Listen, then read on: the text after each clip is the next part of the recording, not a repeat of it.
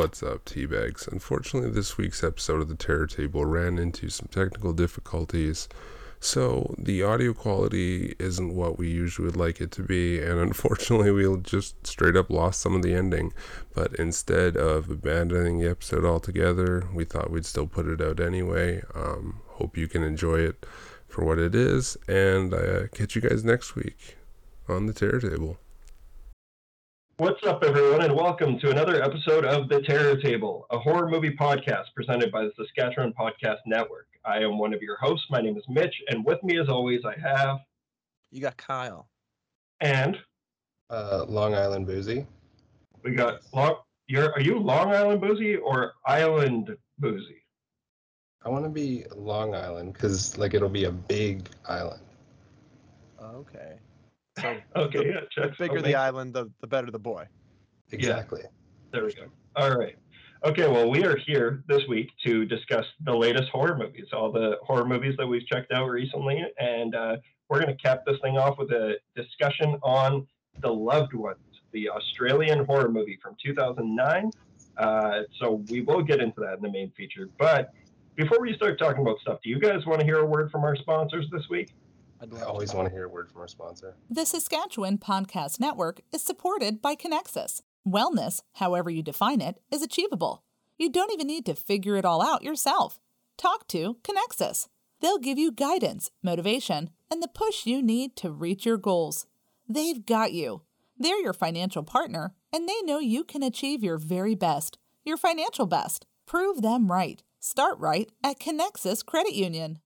All right, now let's uh, let's get into it. Who wants to go first? Who wants to get the horror discussion going here? Kyle, we missed you last week. Tell us. Yeah, you have you haven't been been here for two weeks. I can imagine your notepad is just bursting right now. You guys are gonna be so stoked on what I have to bring to the table today. So I don't I see both your faces and you're kind of like on the edge of your seat. Hold tight. I'm here and I'm here to tell you guys I finished watching season three of You. Oh boy. and I can report now on all of the nutty hijinks that goes on in that horror classic You season 3 available on Netflix right now featuring Gossip Girl star Penn Badgley. Hmm. Um Yeah, he was in something that wasn't Gossip Girl that he was famous for, wasn't he? I always get him and the Clockstoppers guy mixed up. fuck I wish I wish Another Clockstopper I shout out. could have used more clock stoppers in You season three. You season three is one of the most insane things I've ever seen. I I I was in the minority on this show where I actually hated the first season. I think everybody liked the first season, and then I kind of liked the show as it got more insane. Um, it makes absolutely no sense at this point. Um, any kind of like murder mystery or like true crime-ish element that was maybe once in this show does not exist anymore. It's it's really it's really off off the rails. However, the reason I want to bring it up and have brought it up because I did mention earlier, I would say my final thoughts when I watched it, finished watching it, is that it actually has some really terrifying moments in it. Like there's some straight up like I guess like um uh how would I put it? Like home abduction type stuff in the in this series that is actually pretty good. Like there's some stuff in here that is like pretty pretty terrifying, especially when it introduces some specific new characters into the show. People who've seen this season probably know what I'm talking about. But if you're with me on this, please, please, please go watch you season three and tell me what you think of the last episode because I think that might go up with um, Twilight uh, Breaking Dawn Part Two is one of the most batshit insane things I've seen in cinema. Uh, and yeah, this is cinema. You season three on Netflix now, starring Penn like Badgley and Hilary Duff. Sorry, Wait, wait a second. Hilary Duff is in it? I don't know. It's some other girl, but she looks exactly like Hilary Duff. So as So you far as I'm like that the concerned, it's? H Duff. Sorry. As far as you were concerned, that was Hilary Duff, and you were no one was going to tell you otherwise. Yeah, I was wearing stuff by Duff the whole time, and I was stoked. Um, So- You're not talking about Guinevere, are you? Sure, I don't know. She looks like Hilary Duff. Okay, well, there's no one in the world who looks like Hilary Duff because she is one in a million. Scott Speedman is in this show now. What? Yeah, yeah, yeah. Shout out Scott Speedman. Yeah, Um, out. I brought this need up actually last time I talked about the show. You, you need to give me the the saucy details here. What what about it is because like I know what you're talking about with this finale. It's, I've actually seen uh, uh, Breaking Dawn Okay. Part Two or whatever. So where are we going with it? Like I understand the reference here. Okay, so basically, I'll put it this way: I was actually shocked at where the show went. For as like, for as by the numbers in the way as like crazy the show becomes, I I was surprised at the angle they decided to go with, and it really just threw me for a loop. And it, I kept going from hating the show to loving the show, and basically on that last episode, I love this show. So I'm a I'm a You stan. I am now an official Netflix original series stan. So if you guys want to know more about you, if you guys even want to like hit me up on your personal feelings on you season three, please feel free to do do so. Um, I think you guys should watch this. I Wow, this turnaround is I've is the first season fantastic. and a half. I I think, think you got. Boozy would for sure like the first season. To me, the if first season was like- stalking, then I'll love it. There's not as much stock. Well, wait, I shouldn't say that. There's definitely stalking, but the first season, I would describe it as uh, we get it. Um, the other seasons, it's like, oh, okay, and I'll leave it at that. Okay. So there it That's is. the most season. Valley Girl review of two seasons of a show. yeah. All right. So uh, season three of You, Kyle says absolutely check it out. Boozy, Please. what do you? Uh, I'm gonna knock off a series first of all that came highly recommended. So I watched Midnight Mass. I finished the last episode last night. Uh, Mike Flanagan's Midnight Mass.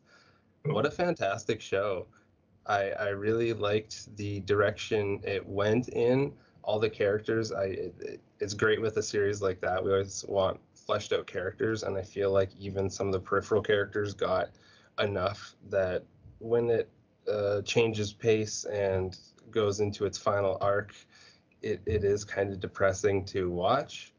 But overall, super cool. I loved the lore of it. I loved the kind of skewed message. It wasn't entirely black and white. You had characters with very dynamic ranges of interests and views, and it's kind of funny to see what happens to them in the end. Yeah. no, it's a, it's a wild show. Uh, It's a- definitely one of my favorite things of the year. What's that? It's a very depressing ending. It's very depressing, but it's also beautiful. Like I don't know, I found it really beautiful. Especially, yeah, I don't. I'm not. I'm not gonna spoil anything for people, but you know what I'm talking about now when I say that like Flanagan basically wrapped the conversation on religion. Yeah, that was Like pretty fucking gnarly. He really dropped the mic, um, but the Mike Flanagan, if you will. Uh, hey, Yeah, there it is. Okay. yeah, no, that's awesome. I'm really happy to hear you checked it out and you loved it, Boozy. That's great. Yeah. Cool. Um, I got a bunch of stuff to talk about today, so I'm gonna just start knocking it off. But I'm just gonna quickly throw it out there. I'm not even gonna do a full review of it because uh, Kyle already mentioned it on one of the episodes. But I finally checked out Shang Chi. Um, Oh. I've had some major Marvel fatigue. Uh, honestly, Marvel, Star Wars, everything. I've just kind of gotten like, there's too many shows, there's too many movies, and I've never been the guy to complain about either of those things. But holy shit, was Shang-Chi a breath of fresh air? Like, good Yo. God, that movie ruled. Like, I loved it. Right? Isn't it awesome? such a I- good time it's with funny it. you say that. Like I'm almost the opposite right now. I'm kind of on a Marvel kick right now. Well, I'm thinking that it's getting, it's about to just start getting even better because they're at least switching it up enough. Like Shang-Chi's Right. different enough from other things. And I know, like, you've seen Eternals. I still haven't seen Eternals, but I like that they're just not doing the same formula anymore. That being said, I did catch up with Black Widow right after, and that's just like Formula 101. Yeah, that's right. Yeah, that's Uh, right. Did not love Black Widow. I think if it would have came out 10 years ago, I probably would have. Um, Totally. But when you have Winter Soldier and like Civil War and all those other movies, it's like Black Widow's reduced to just a couple cool scenes. Like, I don't know, I think it could have been a lot better. But also, I just watched Shang-Chi and I, I loved it. And it's just um, nonstop fun. Like you just have a big Yeah. grin on your face the whole time. You like everyone. Like, I even like the villain. Like, the Yeah. I like the villain and I, I sympathize with him. And I don't know. I thought it was great. And I'm going to watch that movie again. I thought it was just wicked. Uh, but onto horror. I checked out The Deep House from 2021. So this All is right. a new uh, underwater haunted house flick. So I it's set around this. This has been all over my list all year. Yeah, yeah. So it's uh, set around a couple of YouTubers who investigate haunted houses, and they do a deep dive, uh, a deep dive search into a famous house that was washed away below a, by a flood, and uh, which is kind of eerie. Since uh, I don't know if you guys have been keeping up with the news about what's going on in BC, but half of BC is underwater right now. It is Right. terrifying. Yeah. I get here and all of our highways going in and out collapse. Like there's there's no way to get out of here by car or foot right now. Uh, it's pretty scary times. They just announced a state of emergency today. Uh, we're recording on the 17th of November, so it's pretty pretty eerie. It's scary. Uh, like the whole place, like where Antlers was filmed, it's just it's underwater right now. It's crazy. Uh, very sad. Yeah, very sad. Uh, there's still dumb fucks out there who don't believe in global warming, so that makes it even scarier. Um, yeah, yeah, not not good times. But uh, the Deep House, it's like Atlantis meets Paranormal Activity. Oh. It's nothing like Atlantis. It's just based underwater. but Oh. Okay. So But imagine anyway- the water from Atlantis, right. but in paranormal activity. Yeah, so I'm talking about two two uh, found footage movies today. Like this one has like you know it's heavily rooted in uh, in found footage, but it's also I think it cheats a lot. It uh, doesn't overly work in that way. Like I think that the the found footage elements kind of got away from them a little bit. But with that being said, like the sets in this this thing are so damn impressive, and there's just no way to fake it. They filmed this entire fucking thing underwater. Like it's it's like a marvel to look at and to see how they like how they pulled this off. Like just Hmm. for that and that alone, I recommend checking out the Deep House.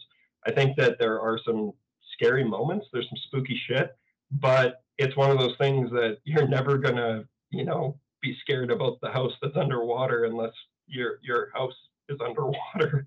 So it's like it's not overly scary. Uh, there's some really cool moments where they're building tension, but you know what, like you know what I mean. I don't know. I guess that's do not tempt fate. You're talking about how Vancouver's going underwater, and you're I'm not- like, you'll never see a water house. I'm a baby. Um, But, uh, where did they actually? Do you know where they filmed this? Like, how do you find a set like that? Yeah. You I'm, will- I'm looking at it. They had to have just built it and then submerged it. And like there, there's a thing to those. Like there's a lot of it where, you know, you like if the opening couple scenes of Titanic taught us anything, it's that when you go in and you start investigating that, there's like all of the lamps and stuff they're floating and all the Mhm. different objects. You go into this house and everything's like glued down. So Mm. there's some paranormal shit afoot. Um, but I don't know. I just think it's really cool. I'm gonna look up where it was filmed actually. They're like, ooh, we used Flex Seal. Yeah, they did it in France, and uh, yeah, I don't know. I just thought it was it was pretty damn cool. Uh, it's not one that I'm kind of forgettable, if I'm being honest. Like I think there's some good enough moments in there. Maybe we've just been spoiled with a lot of great horror movies lately, and just in general.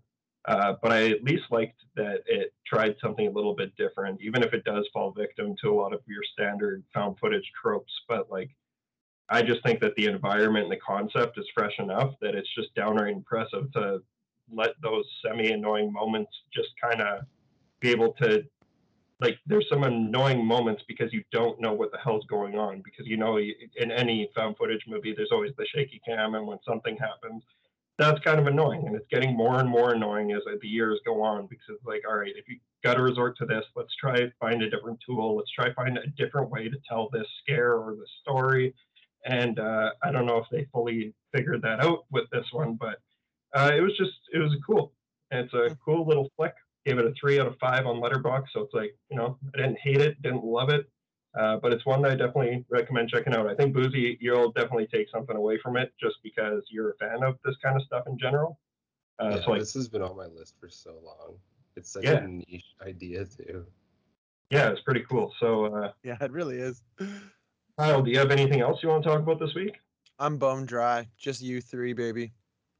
us two you mean oh you three okay got it yeah uh, well pretty good, ac- how about i knock off another quick one and i'll pass it back to you Boozy. do you have a lot of stuff today I have two more. Okay, I think yeah, I have the the most. I'll go with my other found footage flick that I watched. So uh, despite Boozy's hesitation on uh, you know your kind of lukewarm review last week, I checked out Paranormal Activity: Next of Kin. Oh baby. Right, William Eubank. Oh boy, is this thing shit! Oh, man. It was uh, Well, let's not mince words here. like this just ain't it's just ain't a good movie. Like I don't know. I, what a bummer. yeah, it was it was a total bummer. I, I just I don't. It's one of those things where it's like you you had to have this had to have been just like a different story that they decided to slap the paranormal activity name on. Like you know, and that happens a lot. But at the same time, it does tie into the other ones. And uh, I don't know, man. I just think when it comes to found footage, like I prefer my found footage movies to be as least glossy as possible. Like I don't like a lot of gloss, and I understand that like the day and age that we're living in, we have new technology, we have new cameras, like people have 4K on their phones now. Uh, so there's going to be different ways to capture this kind of stuff, but it's really just becoming detrimental to the actual scares in the story. And uh, I just I found this movie to be honestly pretty boring, uh, which is one of the worst offenses when it comes to a horror movie. And I know a lot of people have that opinion about the paranormal activity movies in general. I really loved the first three, and I still do. Like just because I remember sitting in that theater when when the lights would go down, and then uh, it was like a collective shudder with the whole group of people that you were seeing the movie with whenever it changed to nighttime, and you just don't have that in in this anymore. And I don't know, like the 4K drone shots with EDM music playing over top, like it was just like old man Mitch was shrugging his arms a little bit. Um, yeah, I just I, I miss when the paranormal activity movies felt like haunted house simulations. Like I, that's what I like about this franchise, and I didn't get any of that here. And uh, yeah, I don't know. I, I understand the more cynical viewpoints towards these movies in general, but I appreciate them for what they were and uh, the direction. If this is the direction they want to keep on going, I I can't see myself continuing on. And uh, yeah, I've just been burnt too many times. Like there's some Hey, really what did what did you think of it in terms of actually tying into any sort of like it didn't feel like a paranormal activity. It could have had any other name. I didn't Yeah. feel any real semblance to. pretty sure that like the main thing at the end is what is referenced in multiple other paranormal activity movies, but that could have just been like changed after the fact and be like, hey, let's call this this so that it can be Yeah. Yeah. That's what this seems like to me, big time. Honestly, It- I mean, you know, I don't like, know it- that it did- obviously, but Did feel very heart not heartless, but in terms of being a part of the paranormal activity universe or supposedly it has no connection other than name. Like it doesn't feel like it. Yeah, and I don't know. I know some people have really enjoyed like there's like comedic relief. I I don't recognize him from anything. I don't think I've seen him in anything, uh, and it's not overly his fault that he's incredibly not funny in this. But uh, yeah, not oh in Brooklyn Nine Nine. Yeah, I uh, I didn't find any of that stuff worked, but you know, I guess the collectively people seem to not really love this one, so I don't need to keep justifying why I didn't. But uh, it just wasn't for me. I didn't enjoy it. Mhm. And I don't know. I think the bigger that found footage movies try to be, the less I care. Like I, I want little contained stories for found footage. That's what I want. Mhm. I also realize that comes from. I was just talking about a found footage movie that was underwater. That's not what I mean. I think when they're trying to like, they're trying to tie it into so many different things, and it's got its hands in a whole bunch of pockets, and it's not pulling anything out. Um, so yeah, and it was an extra bit big bummer just because you know we're obviously all, we're all big fans of William Eubank here. Like uh, Underwater was great. I really Definitely. liked his other movie, uh, The Signal. I thought that movie was awesome. Uh, so I'm looking forward to seeing what he does next. I just hope it's not something like this. uh, it just wasn't for me. do you think that like we could, like, do you think there could be a iPhone found footage film that could be scary, or do you think we're just not ready to like? Do you think we're, our like uh, brains don't Kyle, find I'm that pretty scary sure yet? there already is. Well, I'm Yeah, sure there are, but like ones that are effective is what I mean. Like ones that's kind of like, oh shit, like this is as scary as like a shaky VHS tape. Because I, in a way, I feel like there's something about the aesthetic that is just inherently scary because it feels old. Does that make any sense? Like, Yeah. I- No, I, it, That's how I can- felt watching VHS, having that. You can see it in like the VHS movies. They add so much of the distortion and the grain on the image, and like Right. That kind of and like the glitching and like that's even getting old for me. Where it's just like, hey, convenient glitching, convenient glitching. Yes, all Yeah. right. Uh, but at the same time, like some of my favorite movies fall victim to that, like Blair Witch Project. But you know, that was one of the first of its kind, and I think people just there. There's got to be like that's what I really liked about Paranormal Activity three in particular, is that one introduced a lot of different ideas and different camera mechanisms and like devices that they can use to get scares out of people, like specifically the oscillating fan, even adding in the whole Bloody Mary scene. Like there's just little things that you can try. I do think that there could be a scary iPhone movie out there. Um, and it's only a matter of time until Steven Soderbergh makes it. True. I mean, oh, there was oh fuck, what was that one film he did make in like a hospital? I'm saying, Yeah, right, right, right, right. Unsane. but I've heard it's good. Anyway, I'm just, I was just I just I was just thinking about that. Like I don't even think I'm sure like there probably of course could be like a technically a good film like that, but in a way it's like almost like inherently like a like a, a kick in the leg almost it feels like in a way. Yeah, yeah, I don't know. Just uh, and I wasn't a fan of Next to Kin, so that was kind of a bummer. wasn't expecting much from it either. I didn't even know it existed until it showed up on Amazon. Uh, so I, I kind of like that, you know. But almost every time that that's happened, where like a movie has just surprised us, it's always been bad. Shout out Cloverfield Paradox. Right. Uh, Oh, But like, you know, this, yeah, I don't know. It's just it's it's a whole bunch of nothing for me. I just didn't it didn't get a reaction out of me. It just kind of annoyed me because in this day and age, I have so much so many other things I could be watching.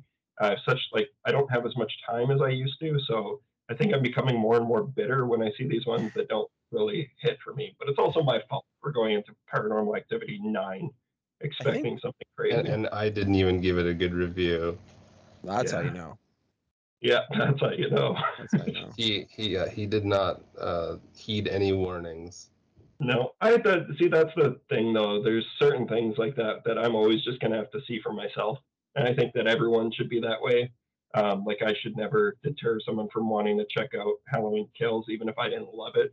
You know, just because if you're a Halloween fan, you should see it for yourself.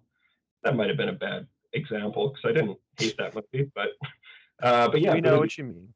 let's yeah, but by the Boozy. same token, you wouldn't be like, "Hey, watch the Langoliers." So I feel like there can be that conversation. I would say that if I really hated the person, and I have done that many times before, I've recommended really bad movies to people I don't like. So That's your subtle digs at people. it's kind of a thing I do.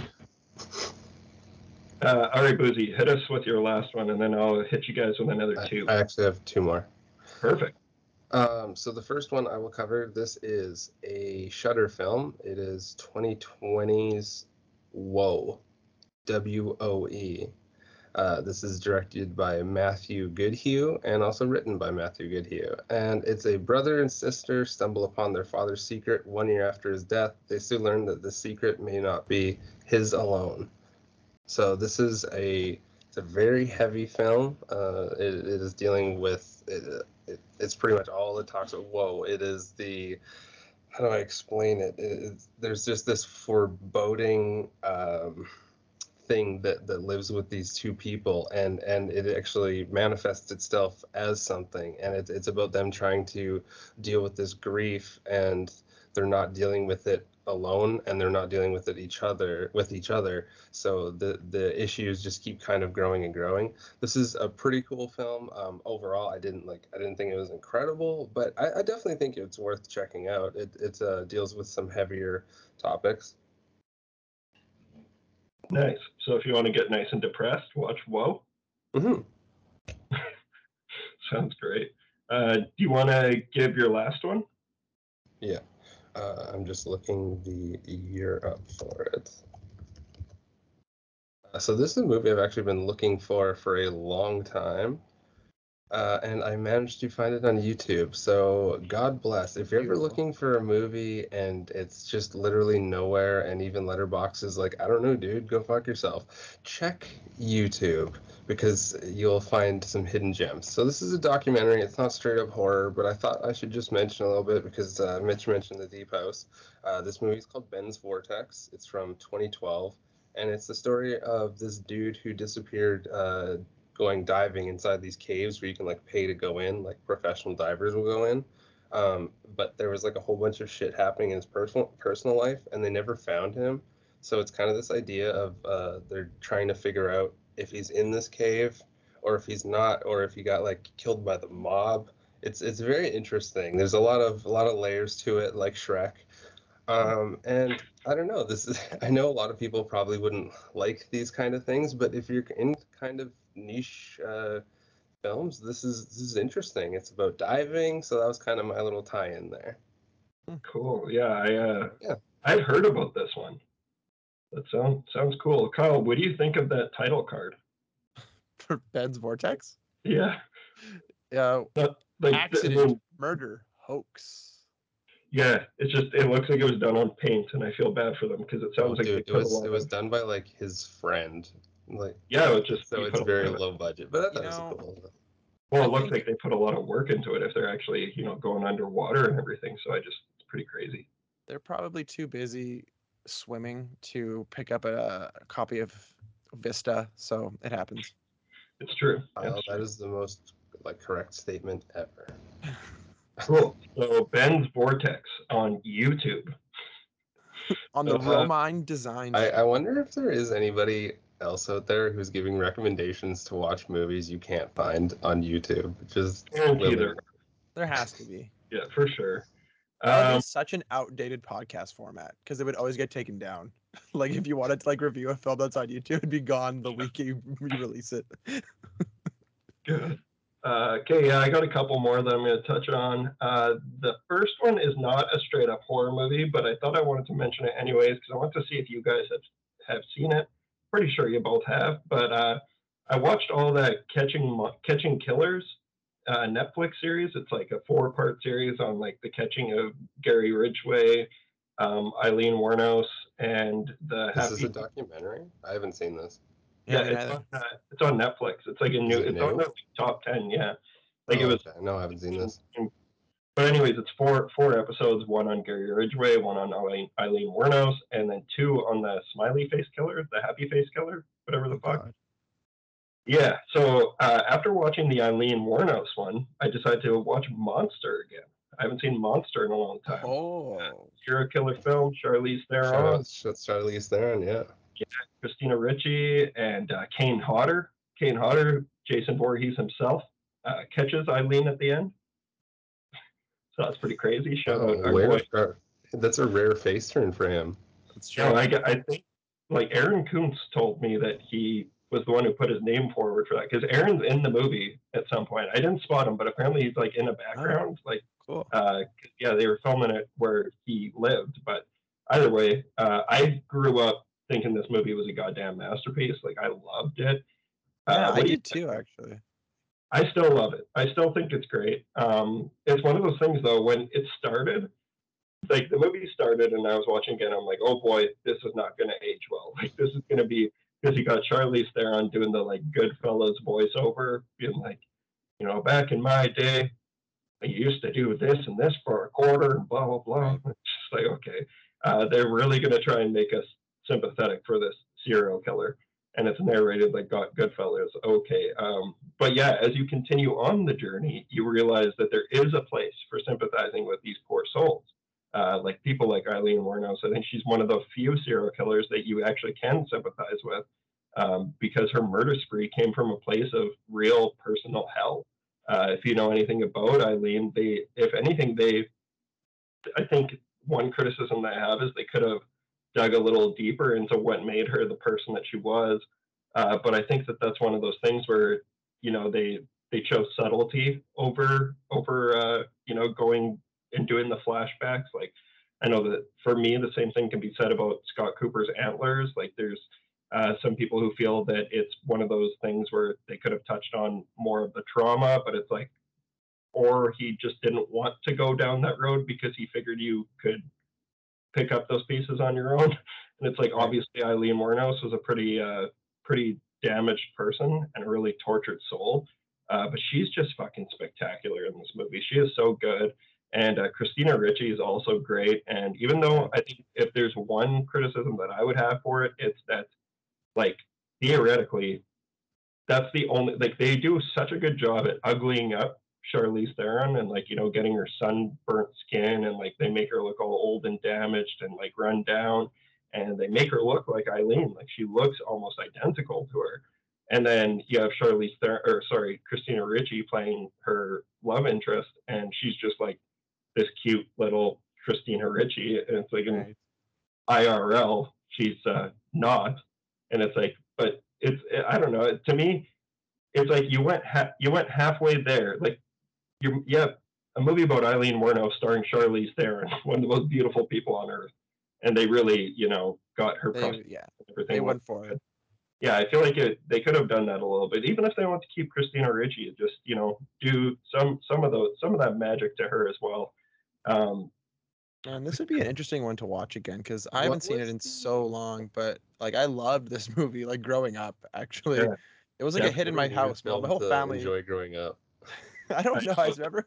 I remember my whole family sat down and watched this, and we were all like, "Holy shit, this is like an intense movie!" Like, Every Christmas, the Zervinskis sit down and watch Monster. Um, okay, I, I have a question. I can't remember how it ends. D- does it go right up until she like gets executed? no, not till she gets executed. They tell you that she gets executed, Oh. but uh, they don't. Like they they pretty much stop it when uh, she gets caught. Oh, so they don't they don't have like Charlize Theron like screaming about how the antennas for the satellite is like giving her apocalypse vibes and shit. no, Oh, not yet. She That's in was the such a sequel. character. Like uh, I, That's in the what a sequel. That'll Uh, happen in Monster 1984. Yeah. Oh, there's there's tons of really good actors in this movie too. Like ones that uh, the one that really hit me this time was Scott Wilson, who plays his Hershel on uh, The Walking Dead. I think that's yeah, he played Hershel. Okay, Anyway. from season two, right? Yeah, yeah, but he's one of the victims, and it's like, man, that scene with him is just devastating to watch. It's really sad. And uh, Bruce Dern is just such a good actor. Pruitt Taylor Vince is also another. Like, you feel bad for these dudes who are getting killed. You know, half of them, but that's kind of the point of the movie is that like, you know, she was very just in feeling the way that she was feeling, and after going through what she had went through, like any norm, like it would drive anybody insane to to go through that kind of abuse. Uh, but it doesn't make it any less sad to just see these people die when they're just real sad sad fuckers who want to get blown in a car. Um, so yeah, there's a Monster, There's that. written and directed by Patty Jenkins of uh, Wonder Woman and Wonder Woman 1984. That's just like Monster 1984. You know what I'm saying? I love how the other like we we've seen yeah. a woman take over the world in these films and save the world. Now make a serial killer film. Exactly. Uh, Kyle, I'm sorry I missed that joke. I heard you say 1984 Monster 1984 before. I feel bad. It's for- okay. You know, usually geniuses aren't appreciated when they're alive. It's only after the fact that their um, you know, their true artistry comes out. But it's fine. It's fine. That's true. Okay, I, I'm going to touch on one last thing uh, before we get on to the loved ones. Um, so I watched the first two episodes of The Return of Dexter Morgan. Oh, yeah. Dexter New Blood. Oh right. I don't think we even talked about this, have we? No. So I I have no idea. Were you guys Dexter fans? I've Never seen watched Kyle? four episodes, maybe. Same. I I've know seen, like, very maybe little about episodes. Dexter. Oh, see, that's surprising for you, Boozy, just because like the concept and what it is. Like it's totally it's got Boozy written all over it. But Serial show killer. it- Gotta be boozy. Well, no, you you love serial killer shit, and especially like when they have that internal monologue that I was just talking about, and like It Dexter. just it's felt really like maybe this is just me making weird assumptions, but just watching it, it just felt like very fluffy and repetitive. that's it's exactly. like yeah, it's like we're gonna get the bad guys and we're gonna do stuff to them. I don't know. It's just yeah, you figured it. You figured it out. That's exactly and what. yet it and yet I watched Walking Dead for how many seasons? Maybe I should watch that. Yeah, well, shout out first three or four seasons of Dexter. I think uh, the last season that I would consider good was the John Lithgow season, the Trinity Killer, um, which is notoriously like the best season of Dexter. Uh, that's totally where the show peaks, and then that's only the halfway point. Like they they just keeps going, and uh, I felt like it's. I'm happy that fans of this series have another whack at the absolutely unacceptable closure to that serial killer that everyone's rooting for. Because like the ending of Dexter is notoriously one of the worst things uh, to ever air on TV, and I agree with that. It's it's horrendous. Decade old spoiler: Dexter becomes a lumberjack. He's, Oh. he's in the woods. Kind of Um, hot. yeah, kind of hot right now. But the most positive thing to come out of this for me is that it takes like the flawed anti-villain that you're charmed into liking, and that was just unjustly fumbled somehow into Dexter becoming a lumberjack, into this great environment to watch this character fall into old habits. Uh, so that's the best thing that I can say about these first two episodes so far. Is I love the idea of Dexter being in this small mountain town uh, hiding out from everyone, and he just you know has a new life for himself, selling guns and cleaning guns. Okay, so he is he is still a lumberjack. I I don't know if he was ever actually a lumberjack. Just the season, the show ended with him wearing flannel, cutting wood. So in the forest, like it, it, So he could either be camping or a lumberjack. it is so much worse than how I'm describing it too. Like, and I'm talking like there was full season. I watched every season of that show. There's And I know there's a lot of people who just felt that the last episode was the problem. No, I, I thought the last four seasons were like, it was like I was just waiting for it to turn around, and then I felt obligated to watch it till the end because I was like, well, they have to either kill Dexter or he'll get caught. They got to do one of these things, and then they don't. Um, The I show had like really good ratings all the way up to the end too. Actually, it started getting more popular, which is so strange. Yeah, well, you know, um, Nickelback is also very popular. Like, there's a lot of people there. People listen to them a lot. Imagine Dragons plays on the radio a lot. Yeah, well, I just mean the that like you're, you're not the first person that I've heard to say that the show just got the worse the longer it went on, basically. Oh, so yeah. I It find that very- interesting. but uh, it- Kyle, every day we live through another uh, harsh reality where The Simpsons is still going and making Oh, that's new right. episodes. That's right. Okay. Yeah. Sorry, not to harsh in everyone's No, harsh no, brands. that's fair. I try not to think about it, but you're right. I try not to think about it every day. Yeah, I don't, I just feel like Dexter in general. It's just like it's it's predictable drama. Uh, it's very predictable, and like the thing is, sometimes that's okay. Some people enjoy that. not gonna lie, I'm gonna keep watching it. I didn't think that the first two episodes were bad. Uh, it's just one of those things where I think it came out. I started watching it as it was like airing.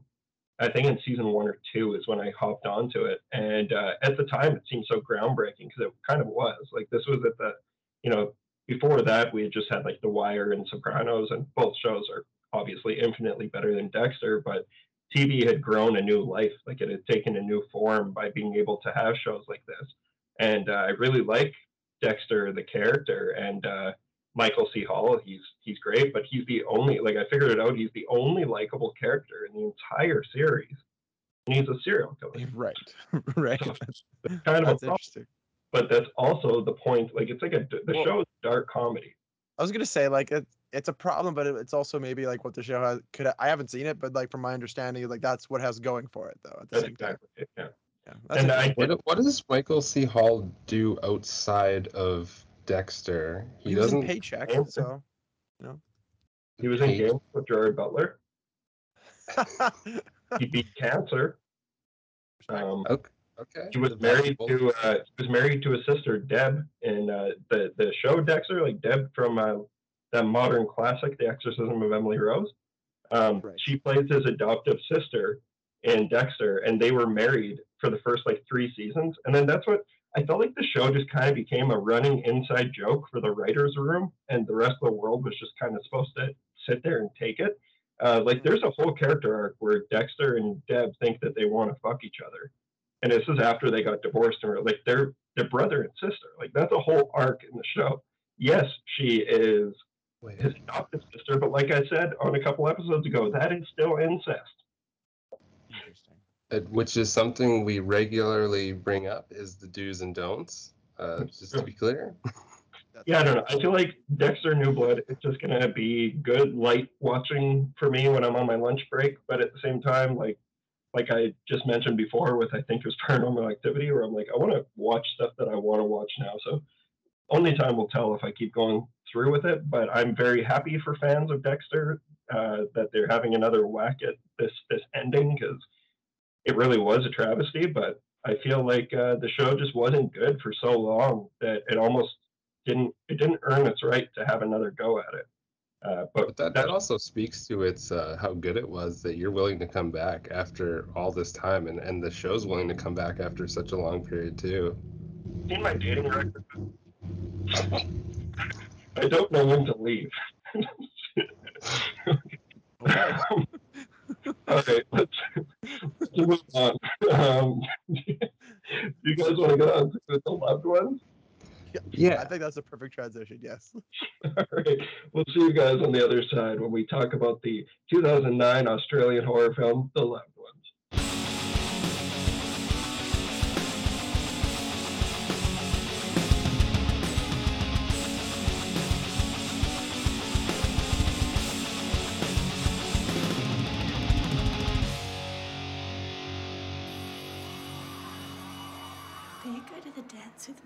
With Holly.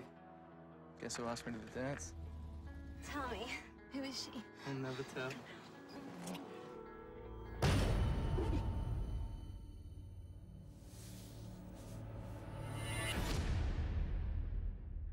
Love hurts. Pretty as a picture.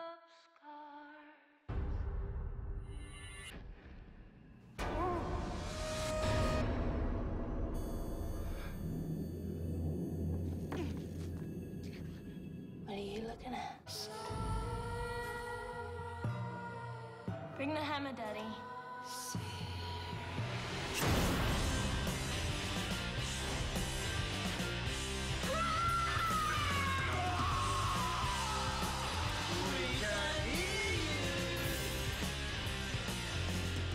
This year's Queen of the Dances, Lola Stone.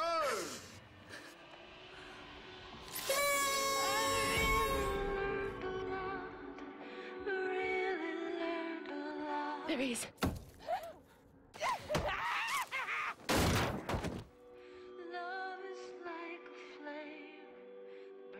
It boils your brains and turns you into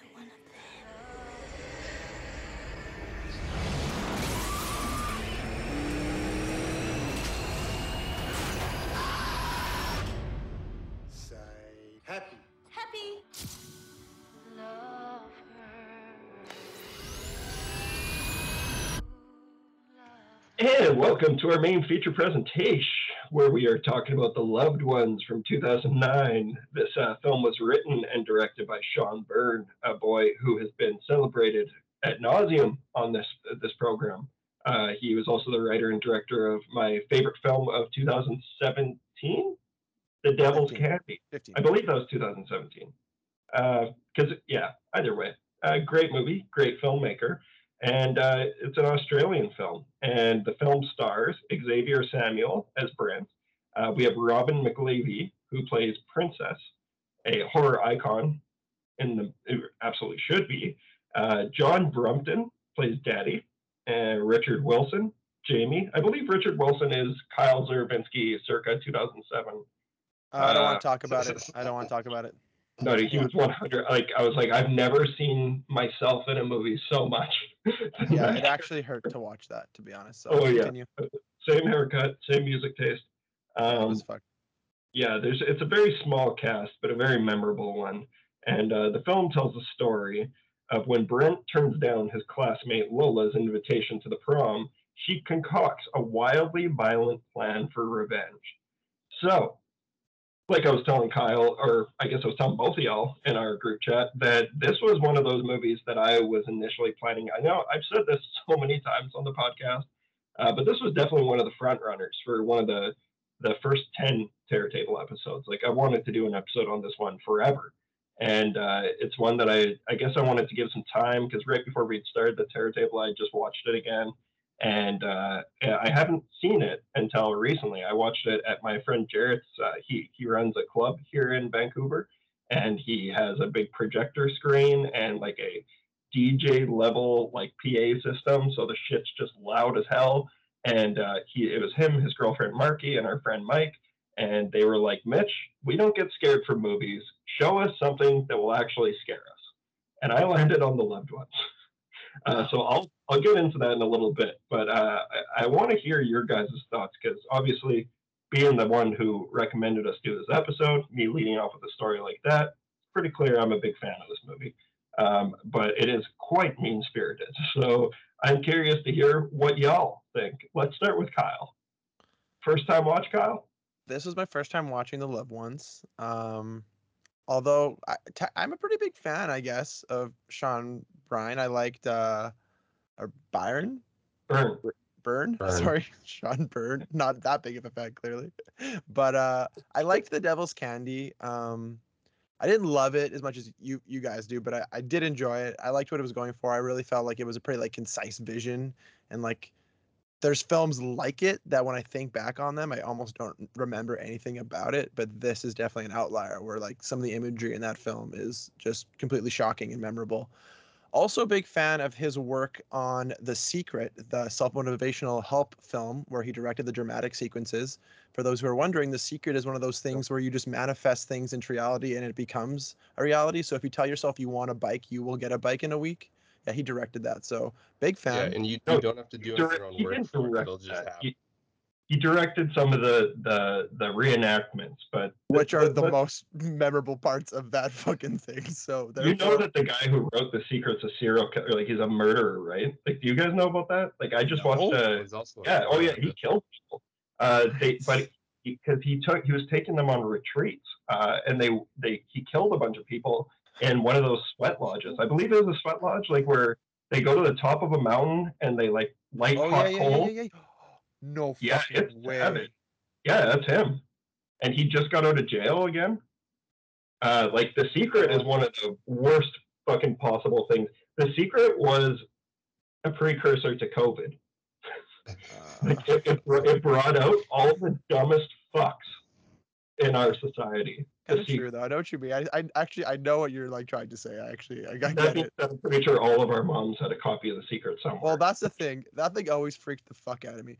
Anyways, when I saw on his IMDb page that he worked on that, I was like, "Holy fuck, this is crazy! What are the chances of that?" Um. Anyway, so shout out. Um. But no, first time watching the Loved Ones. I've seen the cover of this movie a million fucking times though. Like probably even in it would have been in Blockbuster for sure. Like the tail end, I guess, of the Blockbuster years. But yeah, like I definitely saw this around a lot. Um, and you folks have mentioned it before, but honestly, I don't know. I didn't know a single fucking thing about this movie. I went in as blind as all hell. Uh, and really enjoyed it. In fact, I would say I like this more than the Devil's Candy if I had to compare the two personally. Hmm. I would, yeah, I, I agree. And the Devil's Candy was my favorite of that year. Yeah, and both are good, both good films. But I mean, it's it's crazy to think that a, a director like himself hasn't made anything since The Devil's Candy. Considering his two like flagship feature films are great. I need actually more. added him on Facebook recently because I wanted to like ask him what's up. Like I would love to have him on the show, um, but yeah, I, I don't very active on there anymore. Maybe he just doesn't accept friend requests from weirdos.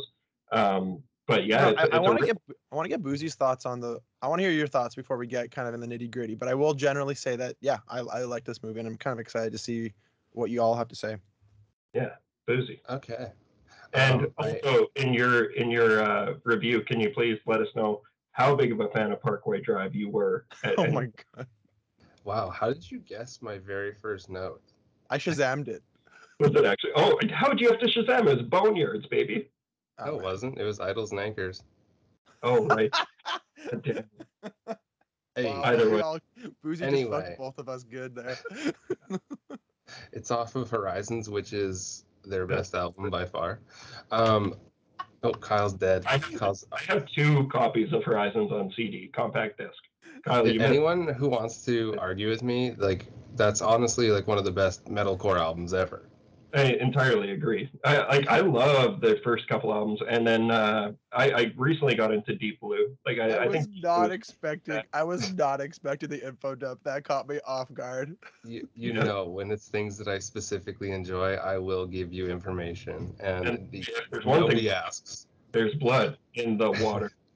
Okay. Anyway, let's talk about this. Uh, this actually, this film has a little bit of history between, or you know, it- running within the terror table. Aside from Mitch, because uh, me and Mitch kind of connected over really enjoying this movie and talking about it before the terror table was even an idea in Mitch's nutsack. Um, That's so the record. yeah, uh, in the infancy of of Instagram, we I, I uh, posted about it, and Mitch was like instantly like, "Oh man, you like this?" And we were kind of talking about it on Facebook. Hit it, you know, we were hitting it off in the DMs. So um, it's it's been a while since I've seen it. This is I think my third time, and it's it's just it's great. Every time I see it, I find something I enjoy about it. It's still, even though I've seen it a couple times, I know it's going to happen, and I just enjoy being taken through how how it goes about everything and how it explains the story and and where how your characters get where they're going. I really uh, like I love this movie. I think it's fantastic, and I will be the one person to say that I think The Devil's Candy is better than this, but that's just me. Yeah, it's a very close call. I love them both. Like they're both great. But that's awesome. Well, we have a full table of fan. We have a full table of love for the loved ones, and Parkway Drive. Early Case of part, Chaos, we don't fuck 2010. with the later shit. No. Um, all right. Yeah. Let, let's uh, let's fully dig into this thing. So uh, yeah, I have I. Well, I guess I sort of. I'll just get out. I love this movie. Uh, it's one of my favorite modern horror movies. Um, I think that this is one that gets lumped in with the torture porn subgenre, and I, while I Hmm. entirely understand that, and people are correct in saying that, I think that this might be the torture porn movie. This might be the example of a great, great uh, execution of that style of film. And I think it's because the torture actually means something, and it's it's it's visceral and it hurts, and it, like this is a painful movie to watch. It's just so goddamn effective because the actors and the performances and the tone and the atmosphere in this thing are so spot on and uh, there's just like there's it's got that great use of that pop song the am i not pretty enough Hey, Gonna do get not- stuck did in- you guys like that song? it's Why, I found it so creepy.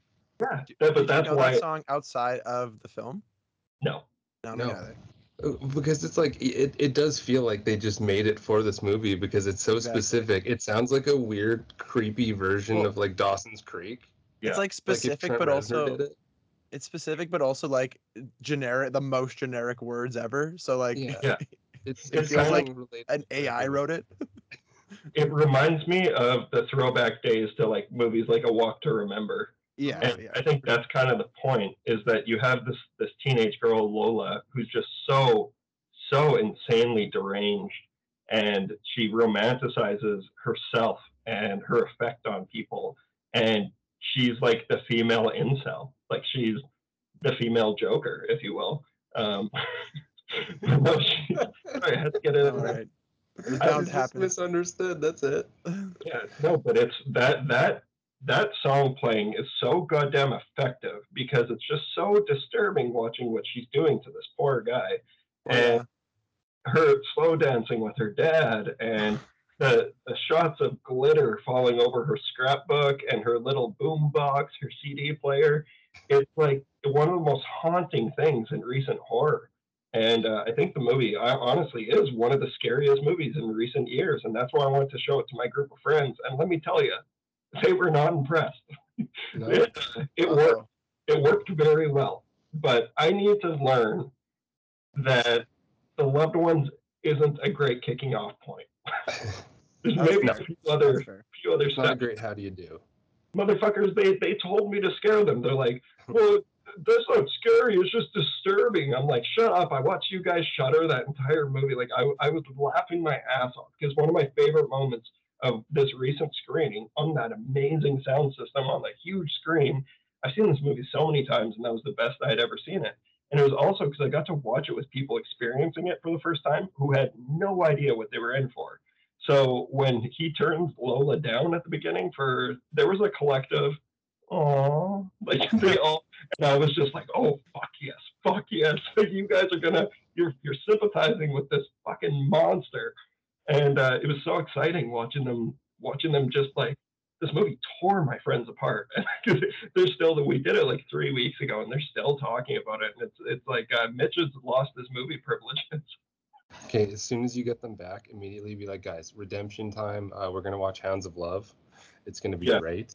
Or we'll, we'll do Martyrs next week. Yeah. Also, part Mitchell, you the the music uh, kind of adding to it. I think that the lyrics uh, being generic enough is that you kind of get into a little bit of the headspace that your main Sure, character is in. Even I Mhm. think it's like almost like reading out her like diary thoughts, right? Like Well, it's showing that she feels sorry for herself.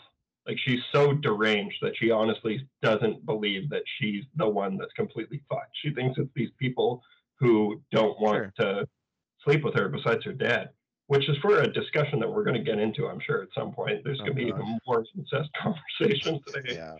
But uh, the, the biggest things I took away from this most recent watch is how gratuitous the sex scenes are. And like the teen sexuality in this movie is so damn raw. And like the through the camera, roof. it doesn't pull away for a while. it's those Aussies, man.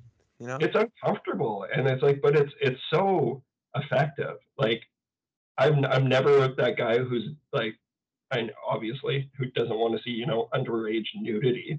Uh, but it's like they are teenagers, and like you know that's something that you know in movies it's historically fucked. Like you look at any American Pie movie, um, Well, But- it sets a tone of like intimacy in a really like effective way. Like it, it's Totally. always there with a purpose, even though maybe uh, Yeah. you could argue it's gratuitous, I guess. But like it, it never feels like heavy-handed or like exploitative, I guess.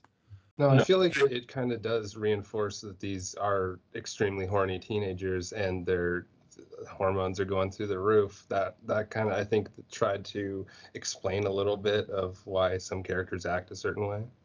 yeah, and I don't know. It also just gives you a little sneak peek at Sean Byrne's like close-up shots that he does for so many different things, and like he he gets so close in on that that sex scene. And like the reason I'm putting so much emphasis on that opening sex scene is just because like it really does go on for a while. And I, I uh, noticed that too. It really is kind of uncomfortably long. yeah but that's also like you know this was before in a time where like nudity and boobs were expected in horror movies so it's like it almost seemed like a smart comment on on nudity in horror films. And like i don't know i think i feel like the the nudity served a purpose. And it was just like like you said kyle it, it really displays intimacy in a really interesting way that you don't see all the time in other movies. Um, like the difference between this sex scene compared to the sex scene in the Friday the Thirteenth remake, where it's Oh. like just straight up ten minutes of hardcore porno boning. It's like that's that to me that deserves to be called gratuitous more than this. But I'm Right, just yeah. saying that this thing really does linger, and I do think it's important for the movie, and I think it makes it really successful. And it's like it turns into the most brutal teenage depressed phase of loving metalcore, smoking weed, torture, and premarital sex and cars. Like this is a tale as old as time. It really is a classic tale. That's true. Yeah, this is this is American as apple pie right here. That's an origin story for many. This movie is like it's the film form of an absolutely devastating metalcore lyric right before a breakdown. I thought you were gonna say it's a film form of an absolute punk message board. Oh my god, I forgot about Absolute Punk. but you're right, man. It is. It like it kind of covers like, I guess you could say like cliche, like, or stereotypical high school. I don't know passage through life, especially from this exact point in time, like 2009. Obviously, the three of us can like connect with like the look and music and Mhm. feel of like what it meant to be a young person in high school around that time. So, I mean, it's a treat for us to kind of watch something like this because there's no way we're not going to connect with it to some extent. But Yeah. that being said, like even beyond that, like the way they treat like Brent is is really really smart because it's like in a way it's kind of like a slow burn. Like even like that opening, even that like sexy, not to like harp on it too much, but like that's one of the longer scenes in the film. Yeah. Like and there's not too many like slower moments in the film. There are a few, but when it when they do appear, it's very intentional. And I think the way that like they set it up, especially with Brent's character and how it evolves, and eventually he's literally silenced. You you get a lot of like you get a lot of visual commentary and a lot of visual storytelling in really cool ways. Because I Yeah. really didn't know what to even expect with like even him turning her down at the beginning, I kind of thought that was honestly kind of out of place, to be honest. At first, I was like, "Oh, that's like kind of weird." This like other girl who we don't know shows up and goes away, and are we gonna see her again? Like, I don't really. Except I It recognize because of the cover of the film, so I was like, "Okay, this is important." Like, I'm not dumb, but like, this seems weird. But then eventually, it makes perfect sense. Like, it is kind of a little bit jarring and a little bit absurd to an extent, especially as the film goes on with like what's actually happening on screen. But in terms of like it being paced in, in a narrative, it's like it it almost feels sporadic, but it, it definitely isn't. It's it's really really methodical and in an interesting way, and that was that's what I liked about this film the most for sure. Right. Yeah. I feel like a lot of this movie is uh it, kind of seems almost like a daydream is it, Mm. or like a weird not a fantasy but like that weird part of your mind that like if if somebody like turned you down and you know like it really pissed you off what you would do i think What are those like called? Those thoughts you have, like you d- what are they called? Intrusive thoughts? Is that what it's called? right yeah, Yeah. um I, but th- that's what it, it does kind of seem like a story of it's like what is the weirdest thing you could think of because it is a very straightforward story and i in terms of where it gets to in terms of dealing with teenage emotion and stuff like you had mentioned and it's all uh, broad enough that it's fairly relatable. Like anybody can be like oh yeah you know there was that person that i liked in high school that i never got a chance with that you know that sort of stuff blah blah blah blah. Um, but you know i think there there is something very interesting with that and i also just want to mention this is one of my favorite things um, what was the buddy's best friend uh, who was ripping Mitch bombs Oliver, 2007. was that Mitch Oliver? okay so Mitch Oliver 2007 was way ahead of the time he was way into uh, goth girls before anybody else he was like that's Ah, my yeah. thing and but then he also was like I want a, a goth girlfriend who kind of looks like Joey Jordison rest in peace Yes, dude, that's, he is me. He is me. He is legend. She she is uh, I believe that's Carla, and she was in the Australian uh, The body Karla horror Homolka? classic. No, not Karla Homolka. Uh, she, was, she was in the body horror classic Body Melt. oh shit Uh, Mm. She played. She was a very young actor in that movie, but uh, yeah, it's pretty crazy. I entirely agree with you though, Boozy. Like that, but that dude, he's he's like the one bit of uh, like he's the one break that we can catch as an audience. Is like Right. at least knowing when we're gonna go to him, we're gonna see a different kind of cringe, and it's gonna be this guy trying to to woo this girl who's so clearly um, ahead of him sexually, and it's just like it's it's hilarious to watch. It's it's cringy in like a fun way, and you're you're kind of rooting for him. And yeah, it's I- like- I think there's a little bit of like Like, you can see yourself in that right Oh, for sure. Like you're I so stoked. 100% see myself in that. Like you went to West 49 for the first time and you just bought a New Found Glory shirt that was in the back and like no one else really saw it, Oh, but you picked it up really quick. And All like you feel like you're on top of the world. Shirt. He Or an Atticus shirt, whatever it might be. Yeah.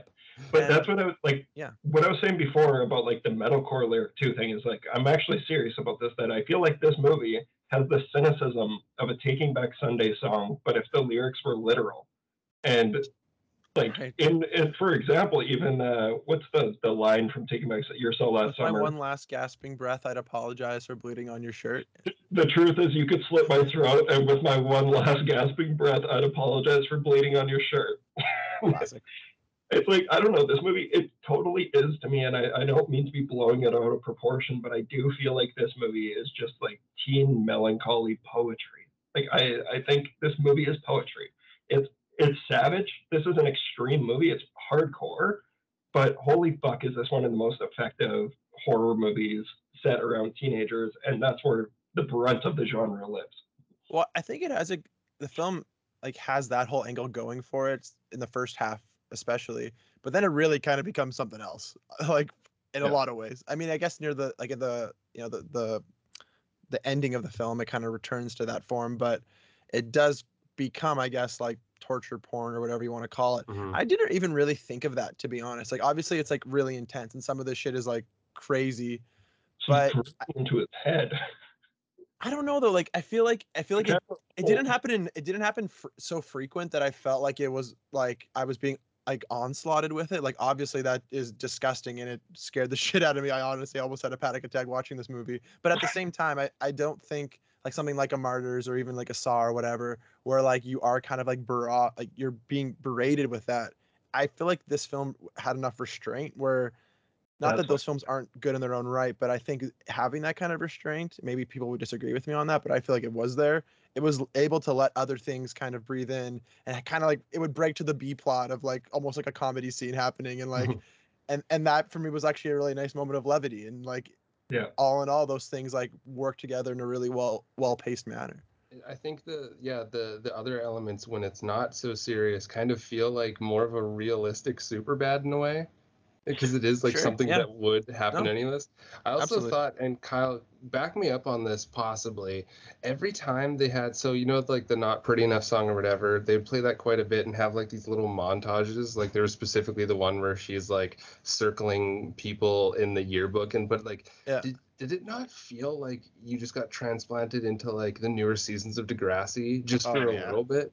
That's, Totally. that's all for sure, for sure. with like I don't know. I just eh, all of it, It's, like, even the way it's shot, because it, it do- yes, it's so much different from everything else, and obviously like it's it's to give you a little bit of a break and kind of make you realize that this is still like a child basically in this body th- and and also just being like wild and insane. I I it's do not kind of humanizing her, but it's like kind of grounding the situation of what well, she's because thinking. she is like a person at the end of the day. Yes, Yeah. she's doing horrible things, but yeah, it's kind of giving you like a little bit of that, like, this isn't a monster. This is a, a very fucked up person, Right. I guess, to take it away. Because from yeah, at that point you don't know about the bodies in the basement and all the other people that she's done this to. You just think that like maybe because it's prom night, it seems like this is like a, a special occasion. Like why why would she have been doing this before for any other reason? Um, which does make the previous times make a little less more less sense, but at the same Yeah. time, there's not a lot of sense in this type of depravity to begin with. I was wondering if it was like like an orphan scenario or something, where like she just would go to different schools, would be the same age all the time. I was honestly happy that we never got like an explanation. That was one thing I didn't. I was really happy didn't happen because I was like, I don't really like this. This person's just fucked up. I don't need to know why they're fucked up. To be honest with you. Yeah. the the bright bright eyes was enough for us to like another her- reference. exactly exactly like it's it's crazy and like that's obviously her her mom um who's also like just a bunch of lobotomies in this movie and uh like let me tell you like that that hammer to the dick scene uh where it doesn't obviously actually end up going there but like that thing comes pretty quick in the movie. And let me tell you that scene destroys. Like watching my friends watch that scene was so much fun. It was so Yeah, enjoyable. They came Yeah, pretty quick. uh, oh he's crying. He's crying. Oh my god. Um, it- I, Mitch, I don't know how much like you've looked into behind the scenes stuff on or not, or any sort of commentary. Has Robin McLeavy, is it McLeavy?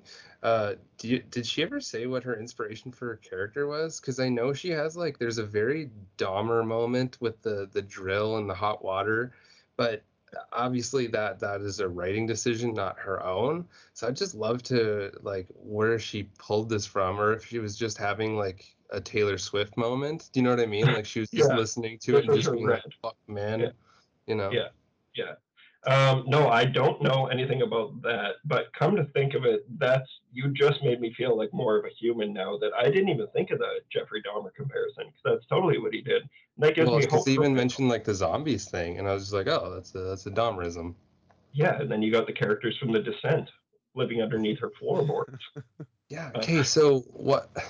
I didn't understand that. Not that I didn't understand it fully, but did they just instantly yeah turn into descent monsters? And anytime anything gets thrown down there, they're just They like, just chew on they it. had yeah, like they were they were just they were lobotom loboticized is that a word lobotomized. Oh wait. Lobotomized? So so they're but that just like turns them into monsters. Yeah, the whole zombie have thing. no right.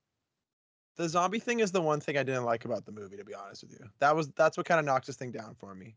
Because i like can Yeah, I it's just love- there was just like a pile, like a shrine of dead boyfriend, like skeleton bone, you like skeleton bones.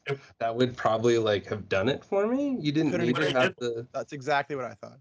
Yeah, and I did like that she had done this to a guy, like a white guy with dreads, Uh, Well, you have to. the They all people deserve it. Yeah, they all deserve this. Do you think they Sure, asked white them to like do it faster because she was playing that fucking song?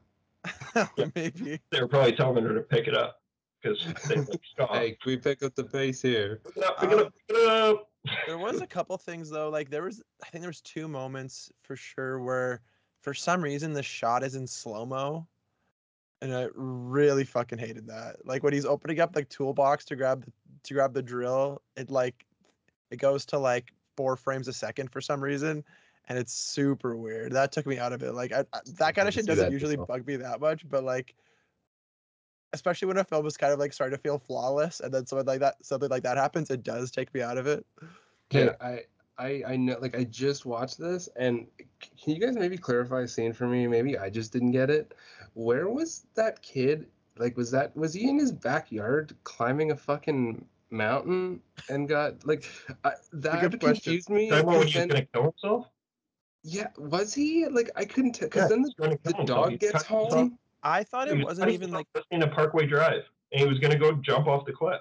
I If he actually holds thought himself responsible for his dad dying. Let me explain this movie to you, simple things. Well, no, no, no, because he like he, the, but like if you're gonna go kill yourself, why would you like hold on when you start slipping? I don't know. It's just Different like strokes, man.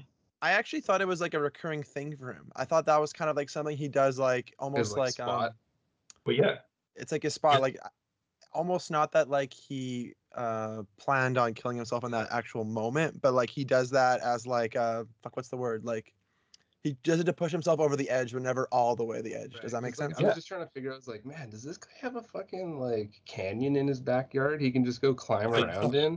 We don't get Australia. Australia, man. Australia, we have igloos, Yeah, they have the mountains. They do in Australia. Maybe that's like the most normal thing ever.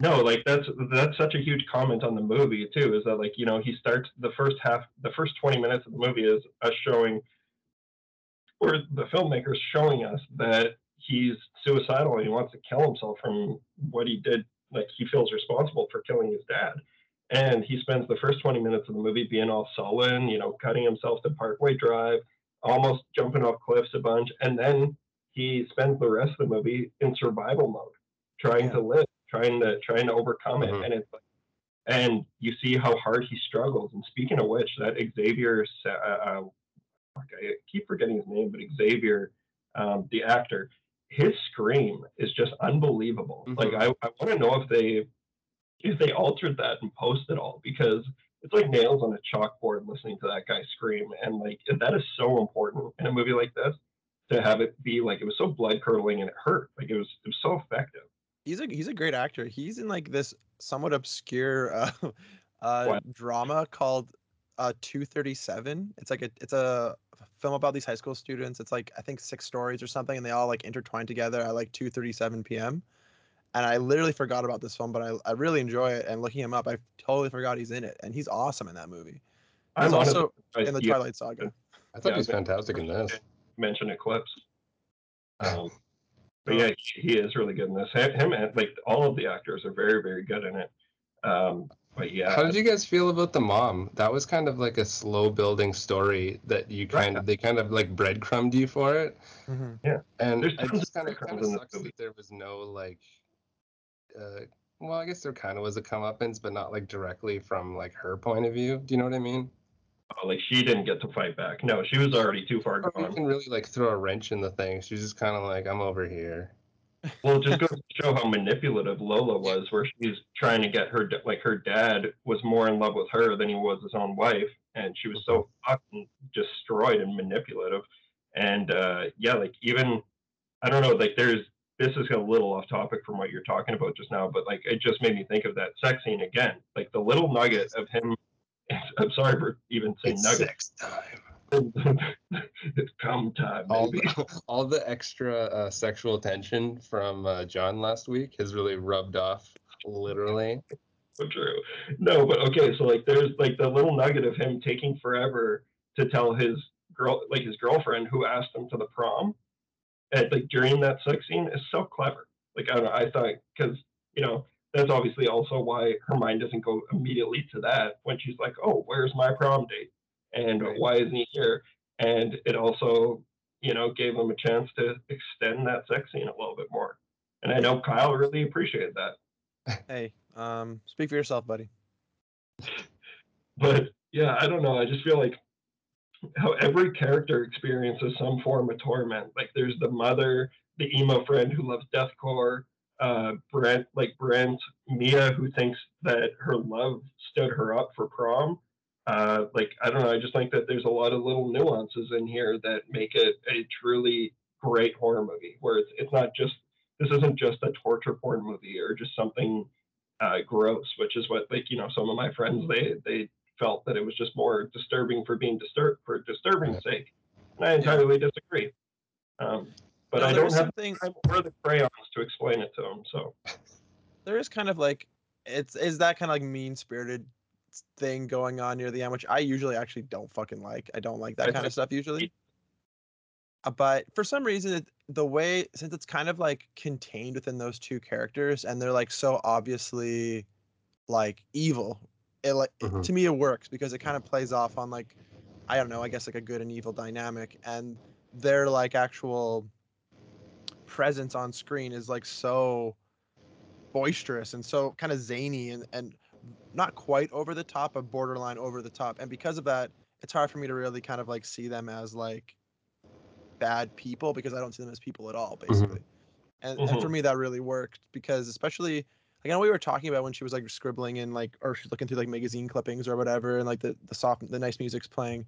But when we Oh, actually get that scene, we've already seen her look at him like pass out in the truck, so we already know she's kind of crazy. Like something's Yeah. not totally right.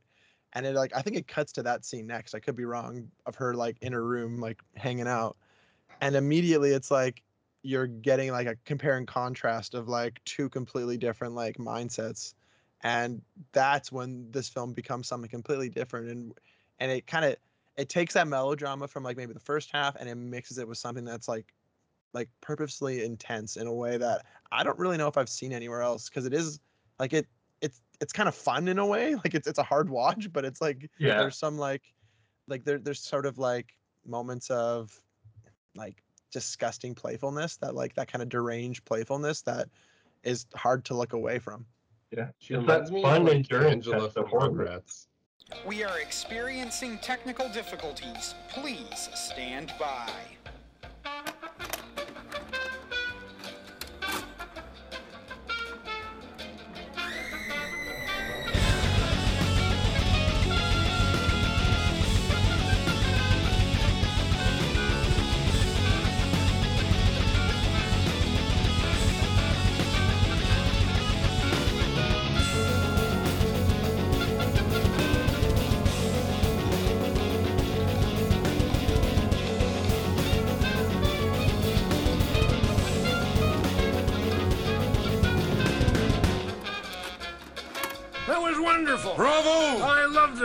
Great! Well, it was pretty good. Well, it wasn't bad. Well, there were parts of it that weren't very good, It though. could have been a lot better. I didn't really like it. It was pretty terrible. It was bad. It was awful. It was terrible. Get him away! Hey, boo! Boo!